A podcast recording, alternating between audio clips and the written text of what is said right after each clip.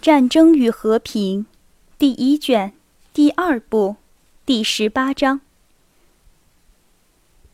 巴格拉奇翁公爵骑马到了我军右翼最高点之后，开始下山了。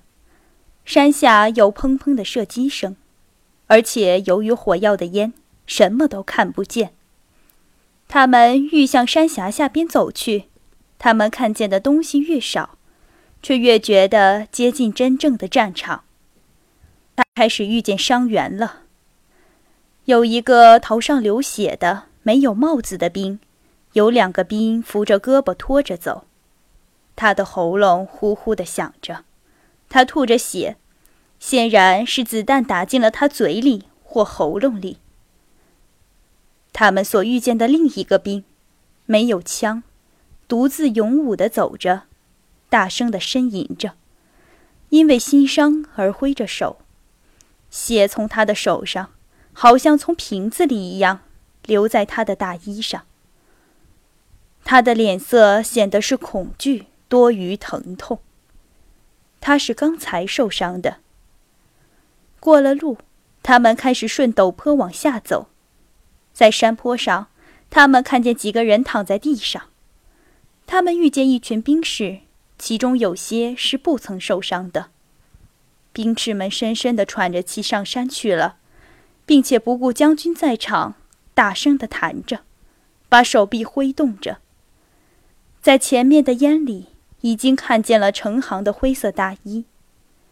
有一个军官看见了巴格拉奇翁，便喊叫着。跟在成群的后退的兵士们的后边跑着，要他们回转。巴格拉奇翁骑马到了行伍前，在行伍中时而那里，时而这里发出迅速的枪声，掩盖了谈话与命令声。全部的空气里弥漫着火药的烟，士兵们的脸都染了火药，并且兴奋。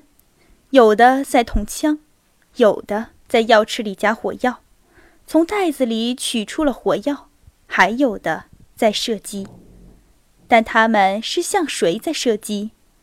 由于没有被风吹去的火药烟，而无法看清。愉快的吱吱声和嘶嘶声响得很密。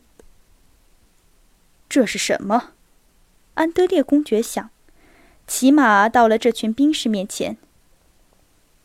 这不会是前线的，因为他们挤在一起；这不会是攻击的，因为他们不再动；这不会是一个方阵，因为他们不是那样排列着的。团长是一个样子瘦弱的老人，带着愉快的笑容，他的眼睑遮住了他的老眼的一大半，却增加了他温和的气色。他骑马走到巴格拉奇翁公爵面前，并且好像主人欢迎贵宾般的接待他。他报告巴格拉奇翁公爵说，他的一个团受到法国骑兵的攻击。虽然这个攻击被打退了，但他的团却损失了过半的人。团长说，这个攻击被打退，以为这个军事名词是指他的部队里所发生的事件而言的。但是他自己确实不知道，在这半小时之内，在他所指挥的部队里发生了什么，并且不能够确实的说出是公鸡被打退了，还是他的一团兵被公鸡打溃散了。他只知道，在战斗开始时，炮弹与散弹开始飞入他的全团之内，并且打死了人。后来有人喊叫骑兵。于是我军开始射击，直到此时，他们还在射击，但已不是对于看不见的骑兵了，而是对于出现在山下的，并且在射击我军的法国步兵。巴格拉奇翁公爵点了点头，表示这一切完全是他所希望和预料的。他转向副官，命令他去把他们刚才从旁经过的第六轻骑兵团的两个营从山上领下来。此刻，巴格拉奇翁公爵脸上所发生的变化使安德烈公爵吃惊了。他的脸上表现着一个在热天跑了最后的步子，而准备跳水的人所有的那种专注的幸福的决心。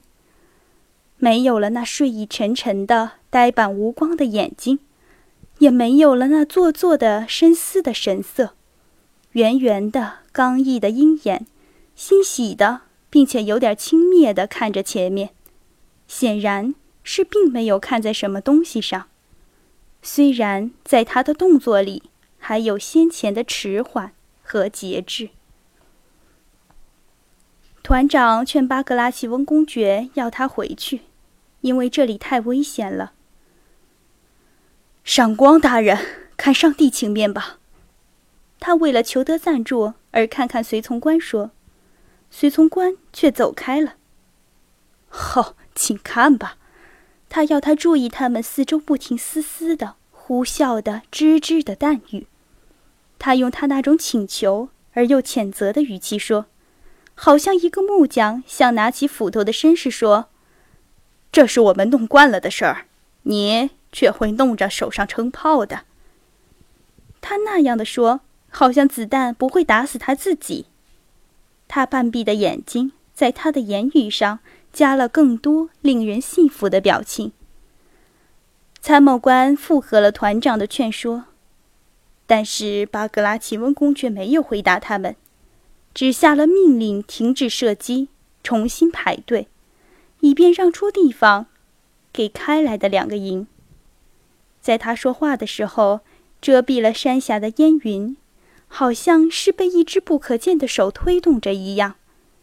被刮起的风从右边吹到左边，于是对面的山和在山上移动的法军都在他们面前显露出来了。